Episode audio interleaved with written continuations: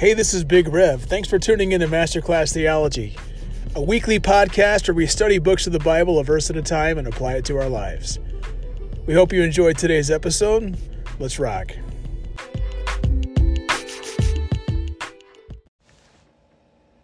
Hi, this is Big Rev. Welcome to Masterclass Theology. Today we're going to do a special session on the attributes of God. And we're going to be looking at attributes that described in a wonderful book called No One Like Him by John S. Feinberg. I had the honor of studying with Dr. Feinberg at Trinity, and he just there's not many people I would consider a genius, but he's one of them. His book is just masterful, and he details moral attributes of God, and those are ones that we're all familiar with. God is loving. God is has loving kindness and merciful and all those things, holy. And then also non-moral attributes. And so what I'd like to do in this podcast is detail 5 of the non-moral attributes of God. There's a lot of non-moral attributes of God, but here's 5 attributes of God. And to be able to look at them and to ask certain questions about them, my hope for you, oh listener, is that when we look at what these attributes say, that they would cause you to ask certain questions and to dig deeper. And I would encourage you, listener, to maybe play CSI and to show up at a scene and you've got some evidence there before you. The evidence we're going to use is Scripture. We're going to go to the Bible and see what the Bible has to say about these questions. And yeah, so I think it's going to be really fun. And it's hopefully not going to go too terribly long. I've got a nice tall glass of coffee here I can sip on. But let me open this up in a word of prayer, and then we'll journey forth. God, thank you for this time that we have. I thank you for the one listening to my voice right now, that they would ponder God, that they would ponder His attributes, Your attributes, Lord, and they would begin to wonder who this God is and how I can relate to Him and how I can be able to connect with Him and how I can just be in a relationship with Him, Lord. Lord, that I can trust You and I can depend upon You. That God, You're worthy of my praise and You're worthy of just my trust.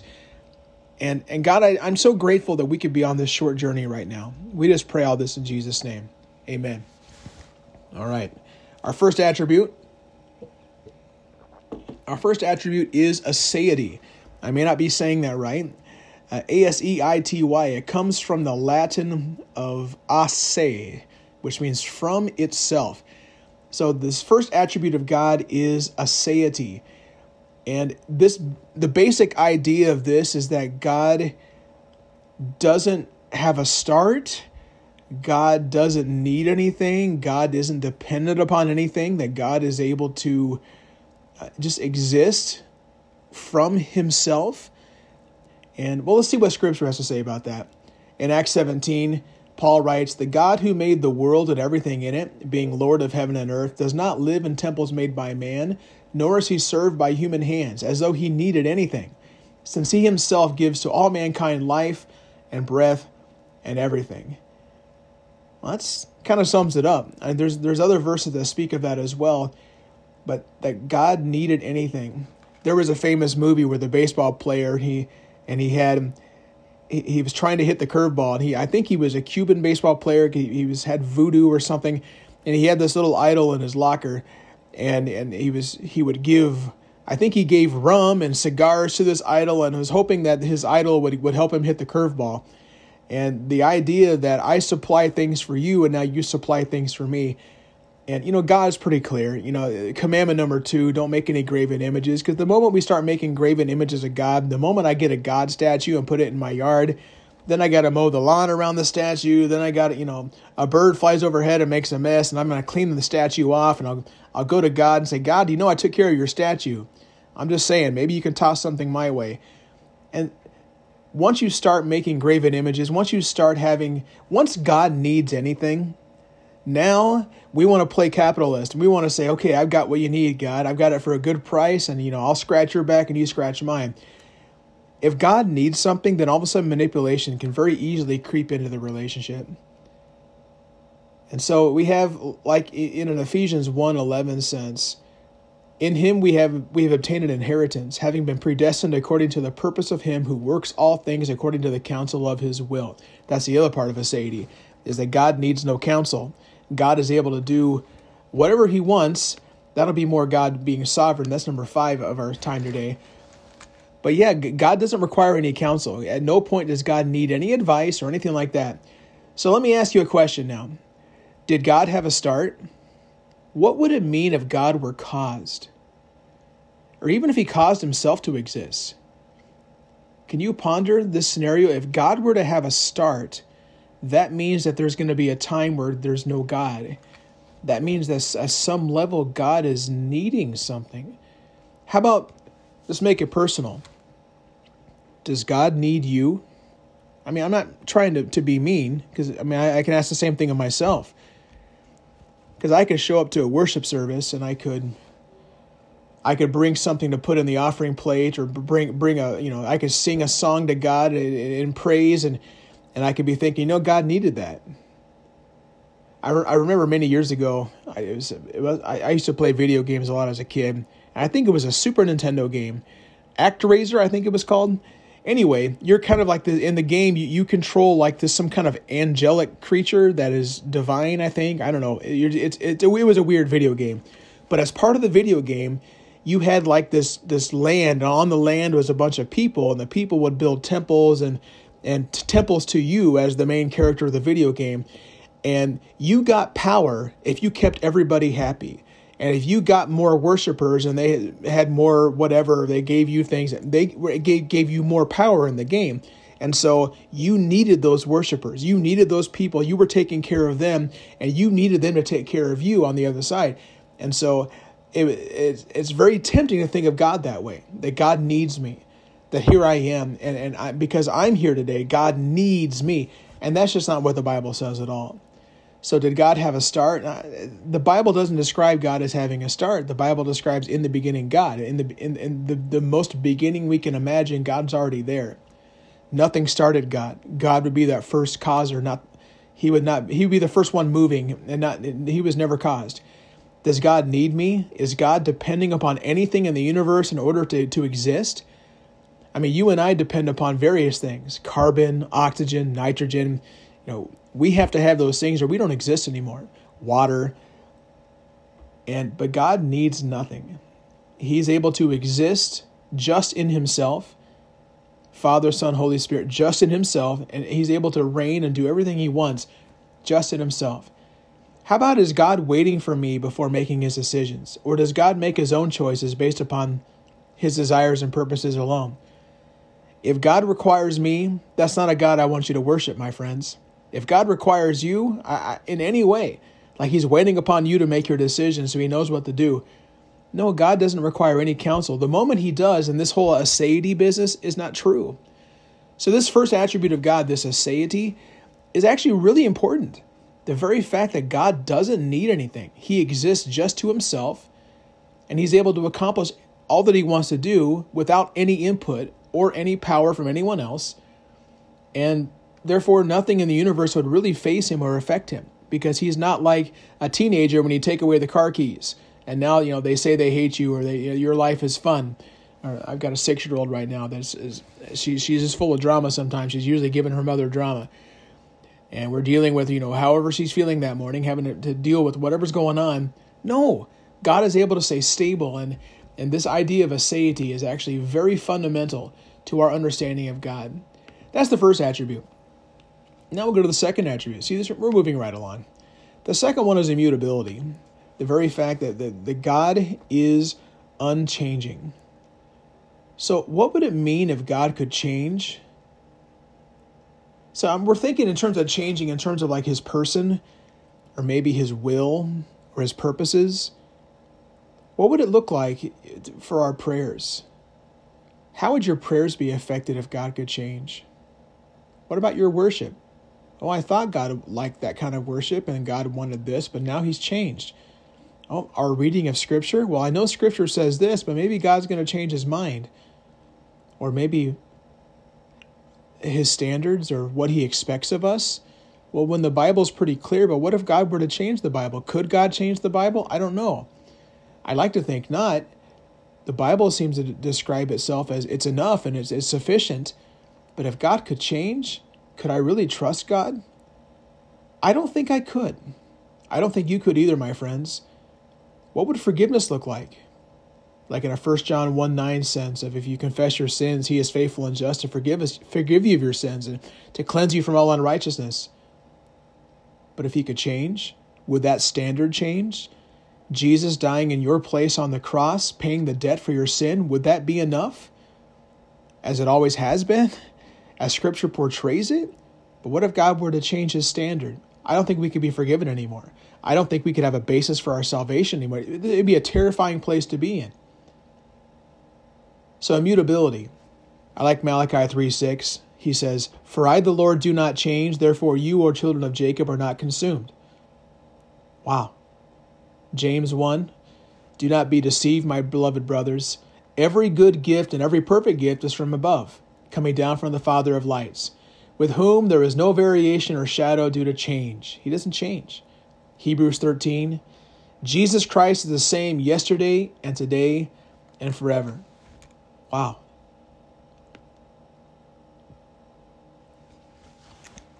Or like in a Hebrews chapter 6, there's two unchangeable things. It's impossible for God to lie. Wow. That's impressible. That's so impressive. It's so amazing. God can't lie. How about Proverbs 19? "Many are the plans in the mind of man, but it's the purpose of the Lord that will stand." Psalm 33, "The counsel of the Lord stands forever, the plans of his heart to all generations." Isaiah 14, "The Lord of hosts has sworn, as I have planned, so shall it be, and as I have purposed, so shall it stand." Scripture seems to present God as immutable. He does not change. So you really have three options here as you ponder this. The first option is God cannot and does not change. The second one is, well, God can and does change. Now, some of you are reading your Bible and saying, no, wait a minute. There's times where God seems to change his mind, or some God says, I've done this, but I'm not going to do that anymore, and I'm going to do this instead. And so some people, well, God can't change, okay. And then some people might say option two, well, yeah, God can and does change. So if that's you, then we're a little bit scared, because then all of a sudden, how am I going to relate to God? If he's going to change, can I really trust him?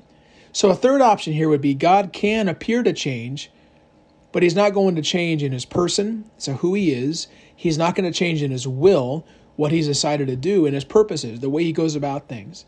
That there's certain things that God may appear to change about things, but he's not going to change.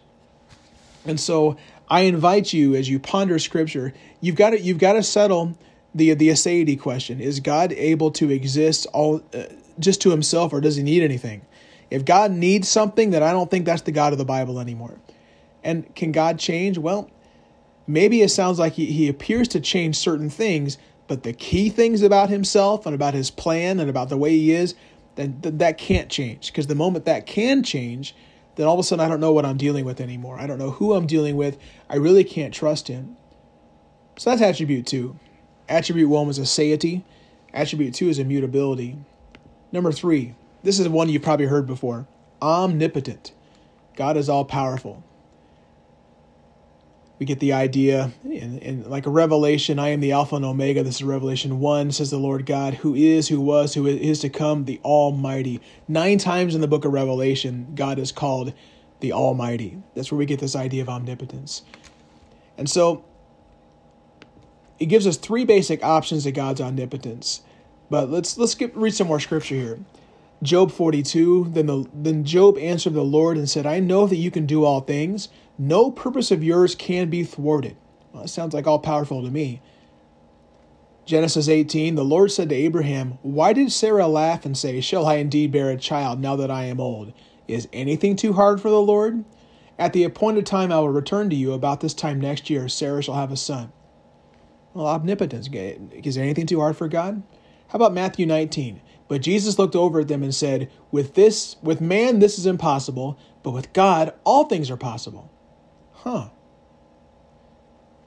So there's three basic options here in terms of as you're dealing with this idea of God being all-powerful. And the first option would be God has absolute power. There's absolutely no restrictions on God's power. And It would be such where God has the absolute power to do whatever he wishes, but God could have changed his mind and done things elsewise. So if God, I guess the idea would be God has given us what he's ascribed in his word. That's his will. Let's say take the 10 commandments, and these are the 10 commandments that God has given us. But had God chosen, he could have given us other commandments instead, and then those would be now all-powerful. And so it almost doesn't sound like God is limited by logic, that if God wants to say up is down and right is left and that kind of stuff, that God is free to do so because God is all-powerful. And I kind of have a problem with that. You might too. I like to understand God as something I can understand, and that makes sense, at least in terms of just my cognitive principles, and I can understand as he describes himself. You know, then I can understand when he says something is holy, I understand what that means, versus him changing and moving the goalposts. That'd be option one. He's got complete absolute power, no restrictions at all. Option two is the other extreme. Finite power. So some believe that God is limited, and that's how we solve the sovereignty and free will problem, or God loves us and so he limits himself so to make room for us. And some people solve the problem of evil with, well, if God has limited power, then he's really unable to prevent evil. Even if he wanted to do so, he really couldn't do it. And so he just was more on the impotent side, where he just didn't have the power to do so. And that option does just not describe the God of the Bible at all. So option one is absolute power, and it goes a bit too far. Option two is finite power, and that's just not biblical from what we understand. But for some of you who are more on the Arminian side, who are struggling, well, I've got to talk about my free will, and God is limited by my free will. Okay, well then, finite power may be something you want to latch onto, and I would invite you to study forward.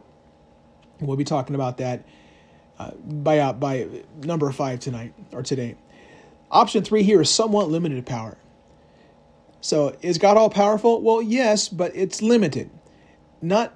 You know, it's not finite like option two, but this is like God's limited by logic, as if he's not going to be contradictory, so that God would possess all that is logically possible for him to actually possess as a morally perfect being.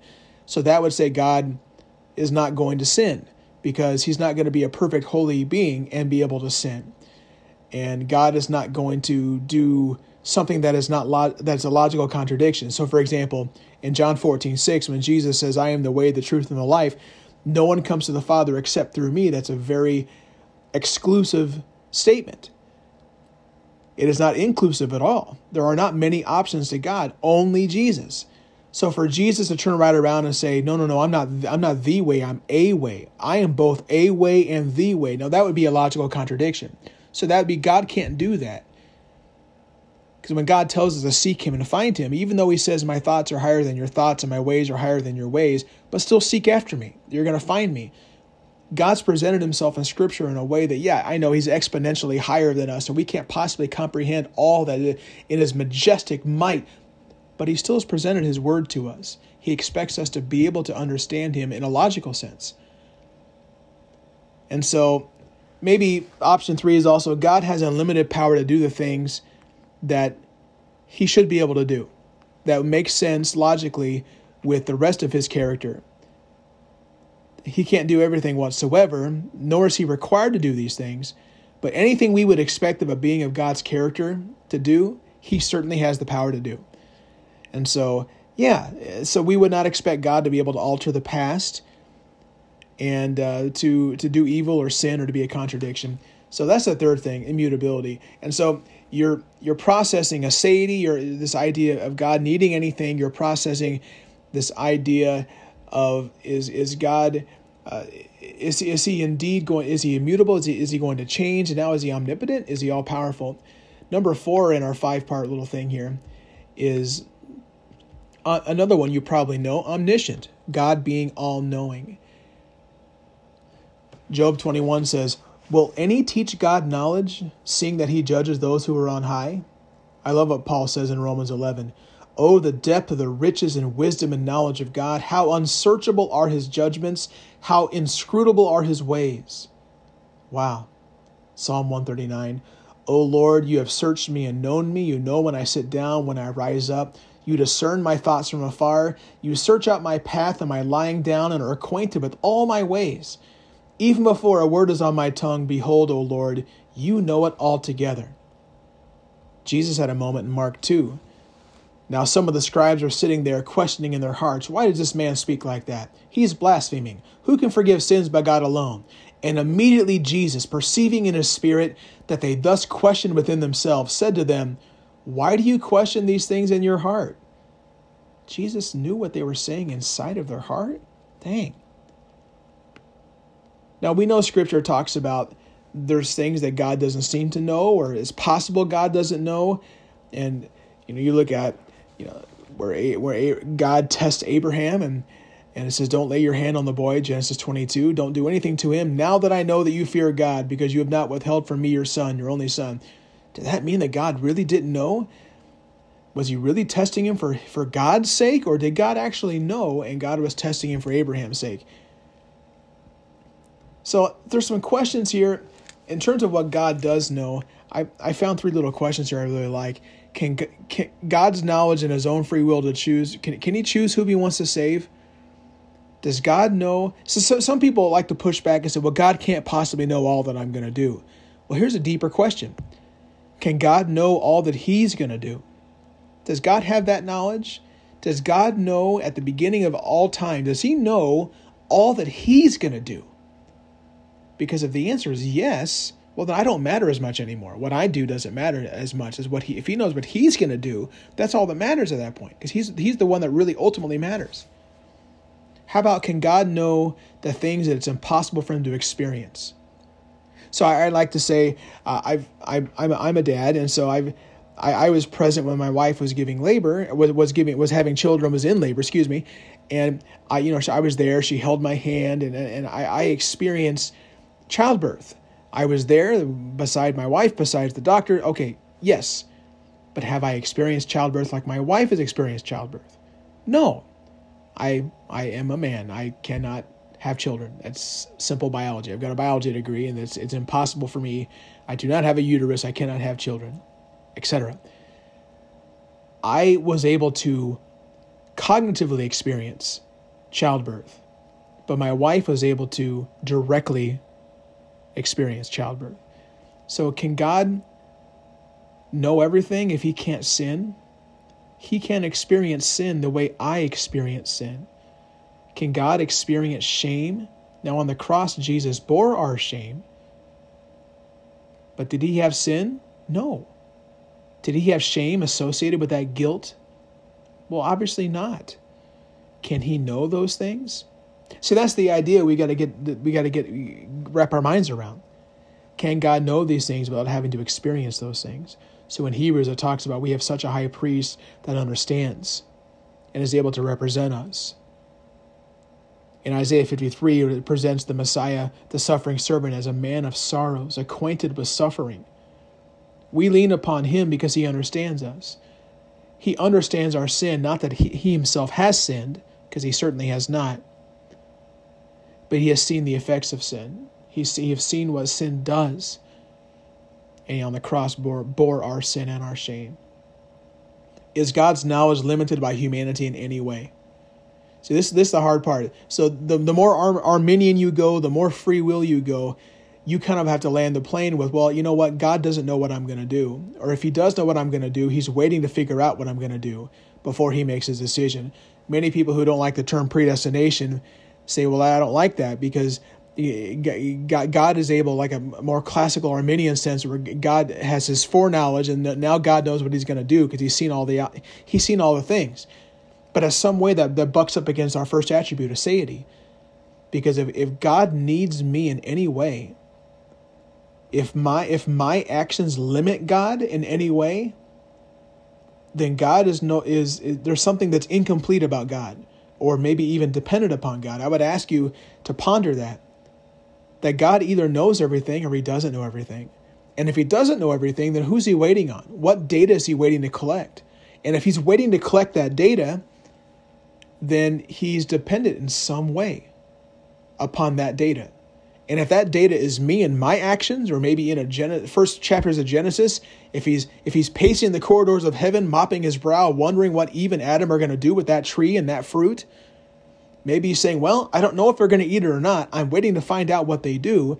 And once they figure out what they're going to do, if they listen to that serpent creature or not, if they take a bite of that fruit, etc., etc., I know how I'll respond, but I don't know what I'll do until that moment.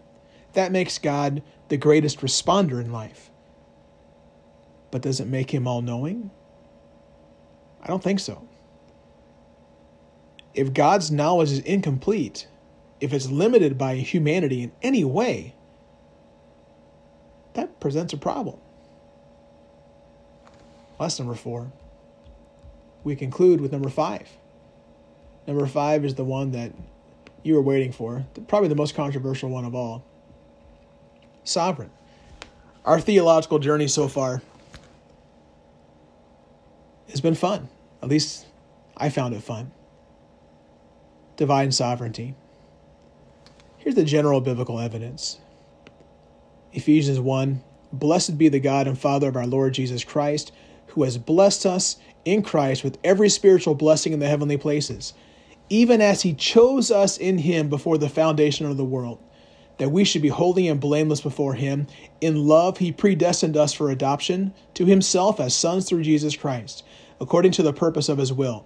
In him we have obtained an inheritance, having been predestined according to the purpose of him who works all things according to the counsel of his will." Ah, yes. So the idea of God's sovereignty really comes down to, is God the one making the choices, or do other people choose for him?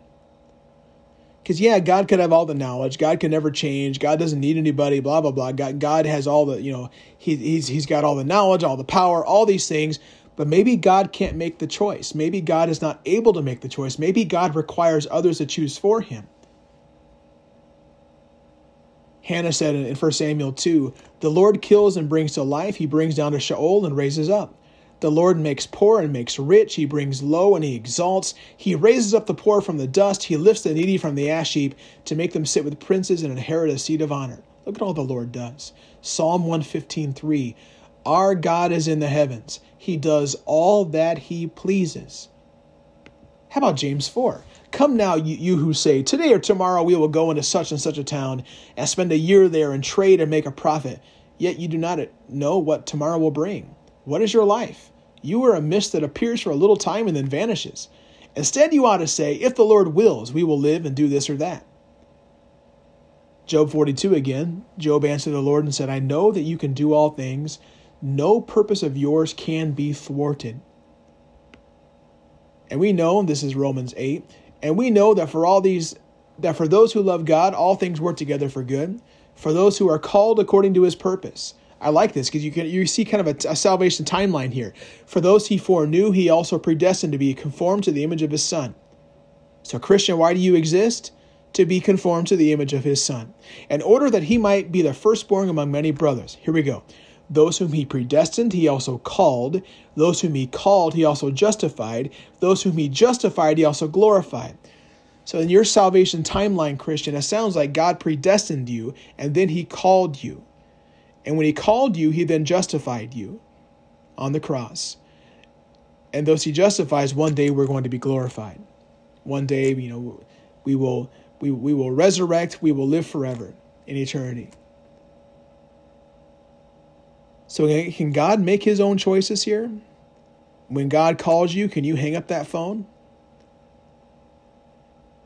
Romans 9. "For he says to Moses, I will have mercy on whom I have mercy. I will have compassion on whom I have compassion. So then it depends not upon human will or exertion, but on God, who has mercy. For the scripture says to Pharaoh, for this very purpose I have raised you up, that I might show my power in you, that my name might be proclaimed in all the earth. So then he has mercy on whomever he wills, and he hardens whomever he wills." Wow. God sounds like the chooser here. God's the one making the choice. God's not dependent upon me to make my choice. I love in Genesis 50, one of the best verses in the Bible. This is Joseph. "His brothers also came and fell down before him and said, Behold, we are your servants. But Joseph said to them, Do not fear, for am I in the place of God?" Why would he say that? He would say that because he's not God. As for you, you meant evil against me, but God meant it for good, to bring it about that many people should be kept alive as they are today. If there's anybody in the Bible that's justifiably could be bitter, it would be Joseph. All that he had to go through, all that his brothers did to him and set in motion this life. And he just said, you know what? No, you meant it for evil. God meant it for good. Wow. That sounds like God's making choices, doesn't it? That God is able to choose. But Big Rev, I've got free will, right? Well, there's two kinds of free will in terms of, basic philosophy. The first one would be more of a libertarian free will. My choice is free from being determined by another person or even by God. I am not even limited by myself and my desires. If I wanted to make another choice, I certainly could make another choice. And I think most of you would say, well, that doesn't make any sense at all. Where we all seem to be limited by our desires is if you're saying, I'm really hungry for something sweet. I've got a cup of coffee, but I really want chocolate with my coffee. So I'm going to go and have a piece of chocolate with my coffee. Your desires directed you, your thoughts directed you to have chocolate with your coffee. But I have libertarian free will, you say. So even though I want this, I'll show me, and I won't do that anymore. I'll go grab a celery stick with my coffee, because you know what? No one's going to limit me. That's the first one. The second one is a compatible free will. You might call this a soft determinism. I like this. I found this quote online. My choice is compatible with God's choice. I freely choose what God has sovereignly chosen for me to choose. Unless God had intervened by choosing me, I would always have chosen what my sin nature and desires dictated. See, there you go. That's why the libertarian free will has to say, no. I don't have a sin nature, and if I do, it doesn't direct me. Whereas on more the Calvinistic side, the T of the word tulip is total depravity. The idea that says, okay, every aspect of me has been stained by sin and corrupted by sin. So because of that sin nature, I'm never going to leave the Joel path. I'm always going to be on the Joel path. The Joel path is my natural state. I'll never go onto the Jesus path. And the only time I do go onto the Jesus path is because God has made that choice. This would be for me to do so. So my choices are now compatible with God's choice. It's like when Jesus said in a different context to his disciples, you didn't choose me, I chose you. This idea, I will never, apart from the choice of God, choose God. I am always going to choose me every single time. When Jesus said to follow after him, you first have to deny yourself, he was onto something. Because I'm never going to deny myself. On my own, I will never deny myself. On my own, I will never choose against myself. I will always choose selfishness. And the times that I don't do that, the times where I trust God, it's because God has chosen to make that possible. In an Ephesians 2 standpoint, you were dead in your sins, Ephesians 2 says. So again, you're not in the ICU, almost dead in your sins. No, you're in the morgue. You are dead. You have no hope. You can't make any decisions. You're done.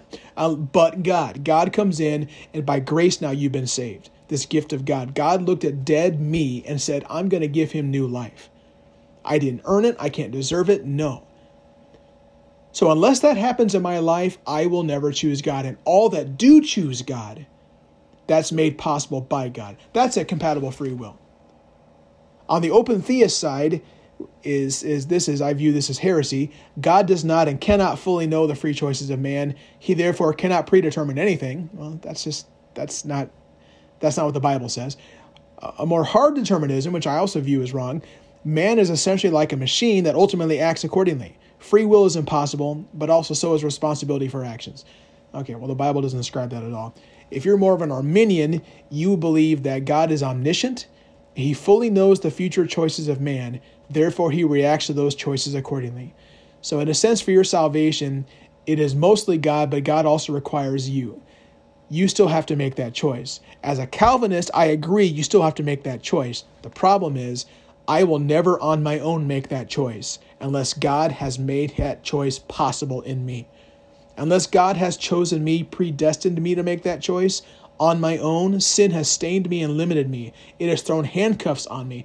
I will never, ever, ever on my own make that choice. That would be the big difference. So what's the general biblical testimony? Tell us about God and his choices. Well, that God's the chooser. So let's close with this. Our just a quick recap of our 5 non-moral attributes of God we discussed today. Number 1 is aseity. Can God need? Is he lacking in any way? What does the Bible say about that? If you answer yes, then I think we're not at the Bible anymore. Where I land, no, God cannot need. He's not lacking in any way. Number 2, immutability. Does God change?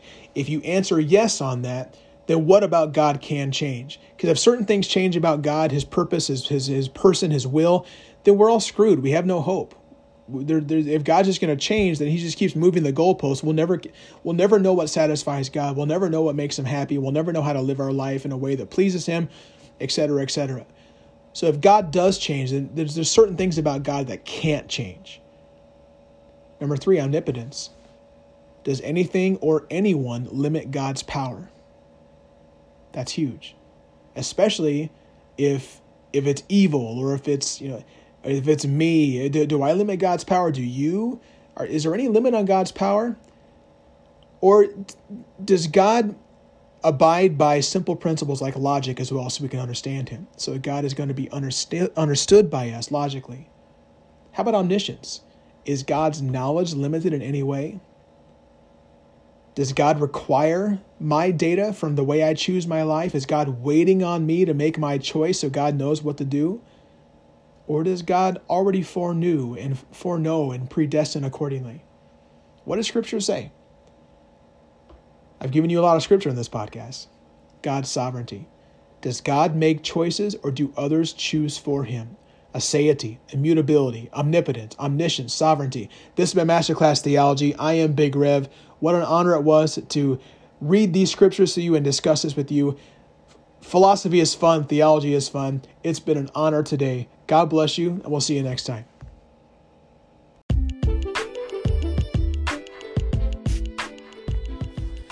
This has been Masterclass Theology. I pray you've been challenged and encouraged during today's episode, and I hope you'll continue to join us as we journey through the Bible. God bless.